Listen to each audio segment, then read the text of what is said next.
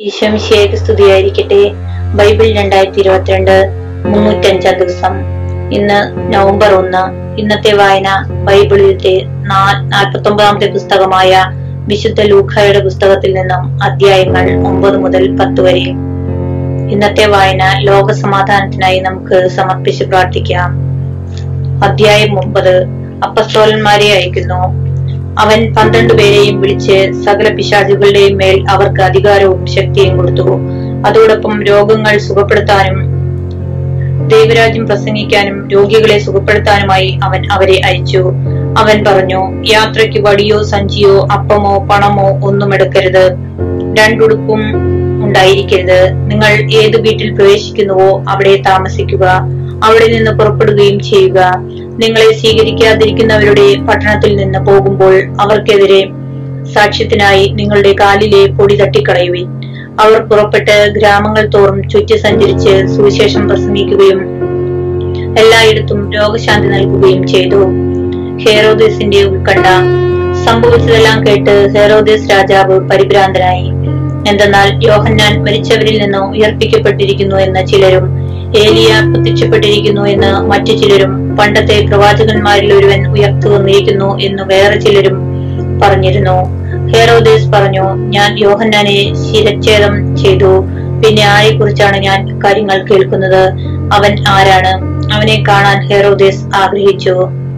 അപ്പം വർദ്ധിപ്പിക്കുന്നു. അപ്പസ്തോലന്മാർ മടങ്ങി വന്ന് തങ്ങൾ ചെയ്തതെല്ലാം യേശുവിനെ അറിയിച്ചു. അവൻ ബെത്സേദ എന്ന പട്ടണത്തിലേക്ക് അവരെ കൂട്ടിക്കൊണ്ടുപോയി. ഇതറിഞ്ഞ് ജനങ്ങൾ അവന്റെ പിന്നാലെ ചെന്നു. അവൻ അവരെ സ്വീകരിച്ച് ദൈവരാജ്യത്തെ പറ്റി അവരോട് പ്രസംഗിക്കുകയും രോഗശാന്തി ആവശ്യമായിരുന്നവരെ സുഖപ്പെടുത്തുകയും ചെയ്തു. പകൽ അസ്തമിച്ചു തുടങ്ങിയപ്പോൾ പന്ത്രണ്ട് പേരും അടുത്തു വന്ന് അവനോട് പറഞ്ഞു നാം വിജന പ്രദേശത്തായതുകൊണ്ട് ഗ്രാമങ്ങളിലും നാട്ടിൻപുറങ്ങളിലും പോയി താമസിക്കുന്നതിനും ഭക്ഷണ സാധനങ്ങൾ വാങ്ങുന്നതിനും ജനങ്ങളെ പറഞ്ഞയക്കുക. അവൻ പ്രതിവചിച്ചു നിങ്ങൾ അവർക്ക് ഭക്ഷണം കൊടുക്കുവിൻ. അവർ പറഞ്ഞു ഞങ്ങളുടെ പക്കൽ അഞ്ചപ്പവും രണ്ട് മത്സ്യവും മാത്രമേ ഉള്ളൂ. ഈ ജനങ്ങൾക്കെല്ലാവർക്കും ഭക്ഷണം നൽകണമെങ്കിൽ ഞങ്ങൾ പോയി വാങ്ങിക്കൊണ്ടുവരണം. അവിടെ ഏകദേശം അയ്യായിരം പുരുഷന്മാരുണ്ടായിരുന്നു. അവൻ ശിഷ്യന്മാരോട് പറഞ്ഞു അമ്പത് വീതം പന്തികളായി പന്തുകളായി ജനങ്ങളെ ഇരുത്തുവിൻ. അവർ അങ്ങനെ ചെയ്തു. എല്ലാവരെയും ഇരുത്തി അപ്പോൾ അവൻ അഞ്ചപ്പവും രണ്ടു മീനും എടുത്ത് സ്വർഗത്തിലേക്ക് കണ്ണുകൾ ഉയർത്തി അവ ആശീർവദിച്ച് മുറിച്ച് ജനങ്ങൾക്ക് വിളമ്പാനായി ശിഷ്യന്മാരെ ഏൽപ്പിച്ചു. എല്ലാവരും ഭക്ഷിച്ച് തൃപ്തരായി. ബാക്കി വന്ന കഷ്ണങ്ങൾ പന്ത്രണ്ട് കുട്ട നിറയെ അവർ ശേഖരിച്ചു. പത്രോസിന്റെ വിശ്വാസ പ്രഖ്യാപനം. ഒരിക്കൽ അവൻ തനിയെ പ്രാർത്ഥിക്കുകയായിരുന്നു. ശിഷ്യന്മാരും അവന്റെ കൂടെ ഉണ്ടായിരുന്നു. അപ്പോൾ അവൻ ചോദിച്ചു ഞാൻ ആരെന്നാണ് ജനങ്ങൾ പറയുന്നത്? അവർ മറുപടി പറഞ്ഞു ചിലർ സ്നാപക യോഹന്നാനെന്നും മറ്റു ചിലർ ഏലിയ എന്നും വേറെ ചിലർ പൂർവ പ്രവാചകന്മാരിൽ ഒരാൾ ഉയർത്തിരിക്കുന്നു എന്നും പറയുന്നു. അപ്പോൾ അവൻ ചോദിച്ചു ഞാൻ ആര ആരാണെന്നാണ് നിങ്ങൾ പറയുന്നത്? പത്രോസ് നൽകി നീ ദൈവത്തിന്റെ ക്രിസ്തുവാണ്. പീഡാനുഭവവും ഉത്ഥാനവും ഒന്നാം പ്രവചനം. ഇക്കാര്യം ആരോടും പറയരുതെന്ന് കർശനമായി നിരോധിച്ചതിനു ശേഷം അവൻ അരുളി ചെയ്തു മനുഷ്യപുത്രൻ വളരെയേറെ സഹിക്കുകയും ജനപ്രമാണികൾ പുരോഹിത പ്രമുഖന്മാർ നിയമജ്ഞർ എന്നിവരാൽ തിരസ്കരിക്കപ്പെടുകയും വധിക്കപ്പെടുകയും മൂന്നാം ദിവസം ഉയർപ്പിക്കപ്പെടുകയും ചെയ്യേണ്ടിയിരിക്കുന്നു. അവൻ എല്ലാവരോടുമായി പറഞ്ഞു ആരെങ്കിലും എന്നെ അനുഗമിക്കാൻ ആഗ്രഹിക്കുന്നെങ്കിൽ അവൻ തന്നെ തന്നെ പരിത്യജിച്ച് അനുദിനം തന്റെ കുരിശുമെടുത്തുകൊണ്ട് എന്നെ അനുഗമിക്കട്ടെ. സ്വന്തം ജീവൻ രക്ഷിക്കാൻ ആഗ്രഹിക്കുന്നവൻ അത് നഷ്ടപ്പെടുത്തും. എന്നെ പ്രതി സ്വജീവൻ നഷ്ടപ്പെടുത്തുന്നവൻ അതിനെ രക്ഷിക്കും.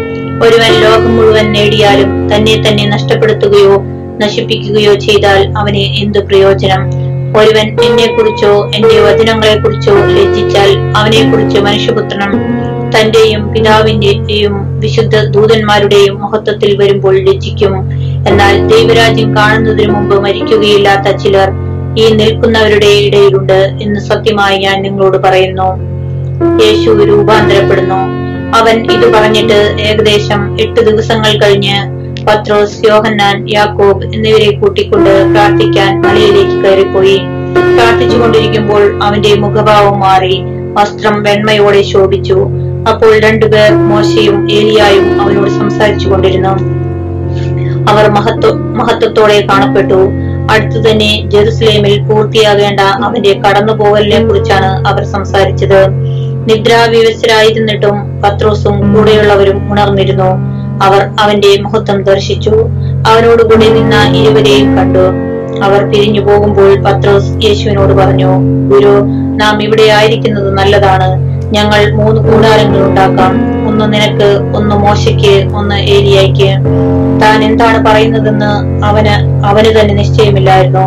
അവരിത് പറയുമ്പോൾ ഒരു മേഘം വന്ന് അവരെ ആവരണം ചെയ്തു. അവർ മേഘത്തിനുള്ളിലായപ്പോൾ ശിഷ്യന്മാർ ഭയപ്പെട്ടു.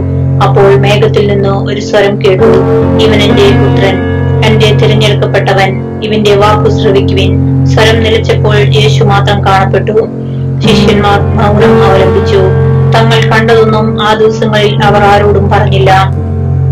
പിശാജ് ബാധ- ബാധിച്ച ബാലനെ സുഖപ്പെടുത്തുന്നു. പിറ്റേ ദിവസം അവൻ മലയിൽ നിന്ന് ഇറങ്ങി വന്നപ്പോൾ വലിയൊരു ജനക്കൂട്ടം അവന്റെ അടുത്ത് വന്നു. ജനക്കൂട്ടത്തിൽ നിന്ന് ഒരുവൻ വിളിച്ചു പറഞ്ഞു ഗുരു എന്റെ മകനെ കടാക്ഷിക്കണമെന്ന് നിന്നോട് ഞാൻ അപേക്ഷിക്കുന്നു. അവൻ എന്റെ ഏകമകനാണ്. അവനെ ഒരു അശുദ്ധാത്മാവ് പിടികൂടുന്നു. അപ്പോൾ അവൻ പെട്ടെന്ന് നിലവിളിക്കുന്നു. നുരയും പതയും പുറപ്പെടു പുറപ്പെടുന്നതുവരെ അത് അവനെ ഞെരുക്കി പീഡിപ്പിക്കുകയും പരിക്കേൽപ്പിക്കുകയും ചെയ്യുന്നു. അത് അവനെ വിട്ടുമാറുന്നുമില്ല അതിനെ പുറത്താക്കാൻ ഞാൻ നിന്റെ ശിഷ്യന്മാരോട് അപേക്ഷിച്ചു. എന്നാൽ അവർക്ക് സാധിച്ചില്ല. യേശു പ്രതിവചിച്ചു വിശ്വാസമില്ലാത്ത വഴിപിഴച്ച തലമുറയെ ഞാൻ എത്ര നാൾ നിങ്ങളോട് കൂടെ ഉണ്ടായിരിക്കും? എത്ര നാൾ നിങ്ങളോട് ക്ഷമിക്കും? നിന്റെ മകനെ ഇവിടെ കൊണ്ടുവരിക. യേശുവിന്റെ അടുത്തേക്ക് വരുമ്പോൾ തന്നെ പിശാജ് അവനെ നിലത്തു വീഴ്ത്തി പീഡിപ്പിച്ചു. യേശു അശുദ്ധാത്മാവിനെ ശാസിക്കുകയും കുട്ടിയെ സുഖപ്പെടുത്തി പിതാവിനെ ഏൽപ്പിക്കുകയും ചെയ്തു. ദൈവത്തിന്റെ മഹത്തായ ശക്തിയെ കുറിച്ച് എല്ലാവരും അത്ഭുതപ്പെട്ടു. പീഡാനുഭവത്തെ കുറിച്ച് രണ്ടാം പ്രവചനം. അവന്റെ പ്രവൃത്തികളെ കുറിച്ച് എല്ലാവരും വിസ്മയിക്കവേ അവൻ ശിഷ്യരോട് പറഞ്ഞു ഈ വചനങ്ങളിൽ വചനങ്ങൾ നിങ്ങളിൽ ആഴത്തിൽ പതിയട്ടെ. മനുഷ്യപുത്രൻ മനുഷ്യരുടെ കൈകളിൽ ഏൽപ്പിക്കപ്പെടാൻ പോകുന്നു. അവർക്ക് ഈ വചനം മനസ്സിലാക്കാൻ കഴിഞ്ഞില്ല. അവർക്ക് മനസ്സിലാക്കാൻ സാധിക്കാത്ത വിധം അത് അത്ര നിഗൂഢമായിരുന്നു. അതേപ്പറ്റി അവനോട് ചോദിക്കാൻ അവർ ഭയപ്പെട്ടു. ആരാണ് വലിയവൻ? തങ്ങളിൽ വലിയവൻ ആരാണെന്ന് അവർ തർക്കിച്ചു. അവരുടെ ഹൃദയവിചാരങ്ങൾ അറിഞ്ഞ യേശു ഒരു ശിശുവിനെ എടുത്ത് അടുത്തു നിർത്തി. അവരോട് പറഞ്ഞു എന്റെ നാമത്തിൽ ഈ ശിശുവിനെ സ്വീകരിക്കുന്ന ഏവനും എന്നെ സ്വീകരിക്കുന്നു. എന്നെ സ്വീകരിക്കുന്നവൻ എന്നെ അയച്ചവനെ സ്വീകരിക്കുന്നു. നിങ്ങളിൽ ഏറ്റവും ചെറിയവൻ ആരോ? അവനാണ് നിങ്ങളിൽ ഏറ്റവും വലിയവൻ. നിങ്ങൾക്ക് എതിരില്ലാത്തവൻ നിങ്ങളുടെ ഭാഗത്താണ്.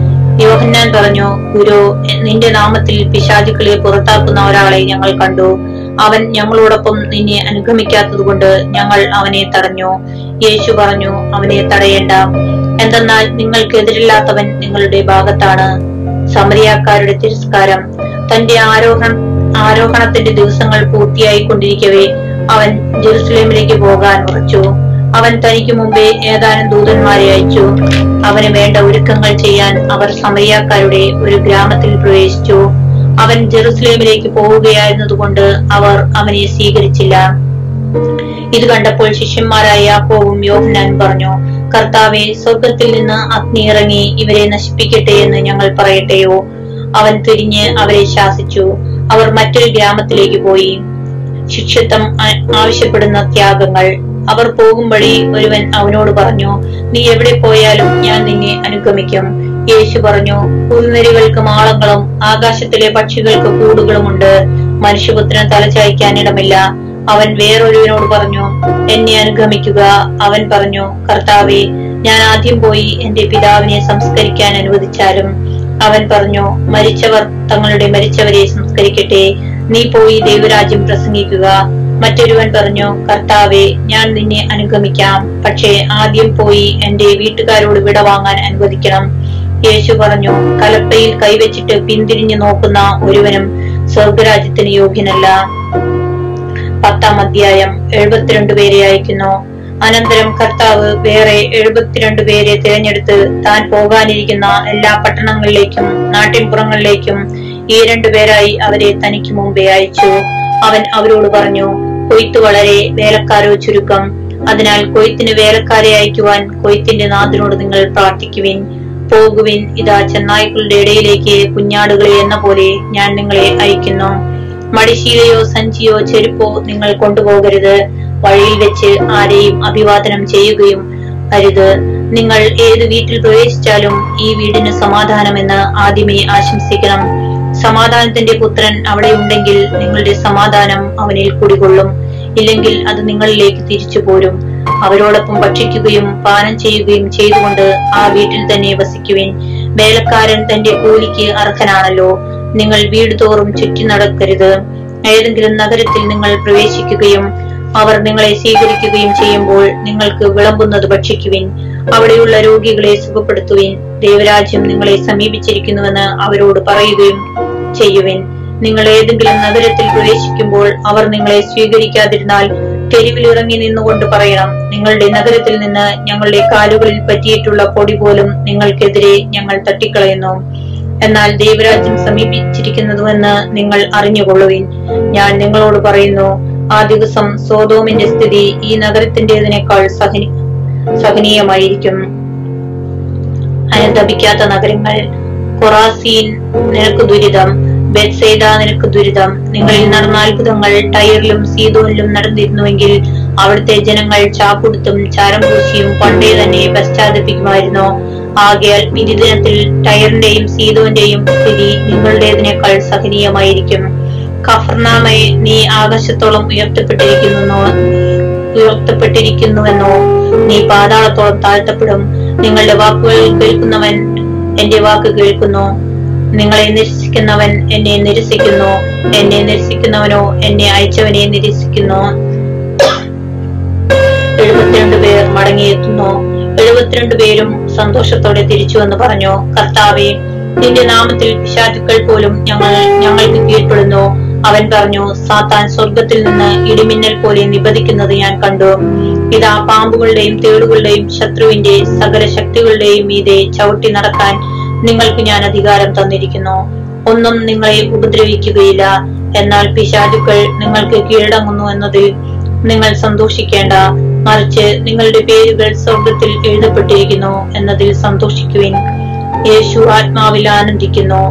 ആ സമയം തന്നെ പരിശുദ്ധാത്മാവിൽ ആനന്ദിച്ച് അവൻ പറഞ്ഞു സ്വർഗത്തിന്റെയും ഭൂമിയുടെയും കർത്താവായ പിതാവേ അവിടുത്തെ ഞാൻ സ്തുതിക്കുന്നു. എന്തെന്നാൽ അങ്ങ് ഈ ജ്ഞാനികളിൽ നിന്നും ബുദ്ധിമാന്മാരിൽ നിന്നും മറച്ചുവെക്കുകയും ശിശുക്കൾക്ക് വെളിപ്പെടുത്തുകയും ചെയ്തു. അതേ പിതാവേ അതായിരുന്നു അവിടുത്തെ അഭീഷ് അഭീഷ്ടം. എല്ലാ കാര്യങ്ങളും പിതാവ് എന്നെ ഏൽപ്പിച്ചിരിക്കുന്നു. പുത്രനാരെന്ന് പിതാവിനല്ലാതെ പിതാവല്ലാതെ ആരും ആഗ്രഹിക്കുന്നില്ല ഗ്രഹിക്കുന്നില്ല. പിതാവാരെന്ന് പുത്രനും പുത്രൻ ആർക്ക് വെളിപ്പെടുത്താൻ ആഗ്രഹിക്കുന്നുവോ അവനും അല്ലാതെ മറ്റാരും ഗ്രഹിക്കുന്നില്ല. അവൻ ശിഷ്യന്മാരുടെ നേരെ തിരിഞ്ഞ് അവരോട് മാത്രമായി പറഞ്ഞു നിങ്ങൾ കാണുന്നവ കാണുന്നവ കാണുന്ന കണ്ണുകൾ ഭാഗ്യവൻ ഭാഗ്യമുള്ളവ.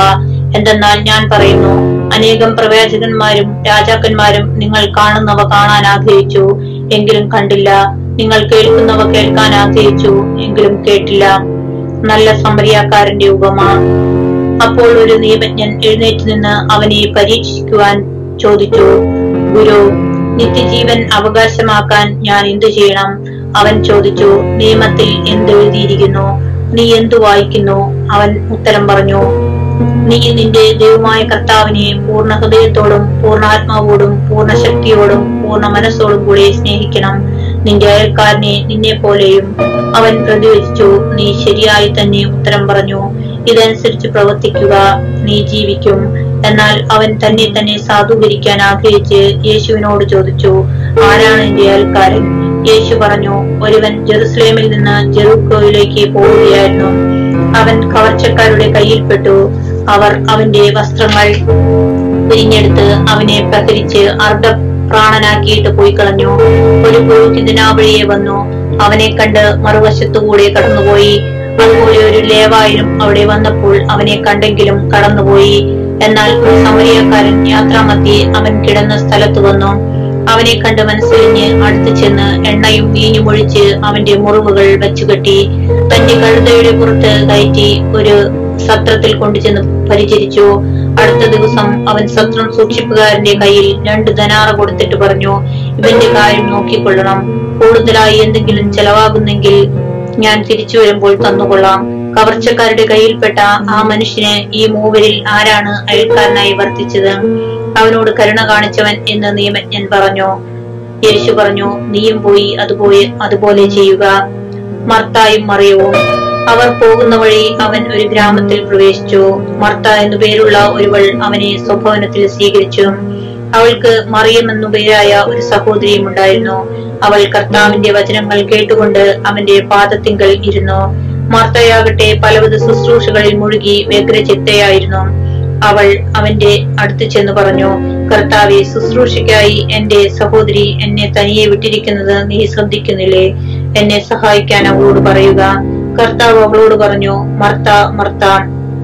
നീ പലതിനെ കുറിച്ചും അസ്വസ്ഥതയുമാകും ആയിരിക്കുന്നു. ഒന്ന് മാത്രമേ ആവശ്യമുള്ളൂ. മറിയം നല്ല ഭാഗം തിരഞ്ഞെടുത്തിരിക്കുന്നു. അത് അവളിൽ നിന്ന് എടുക്കപ്പെടുകയില്ല.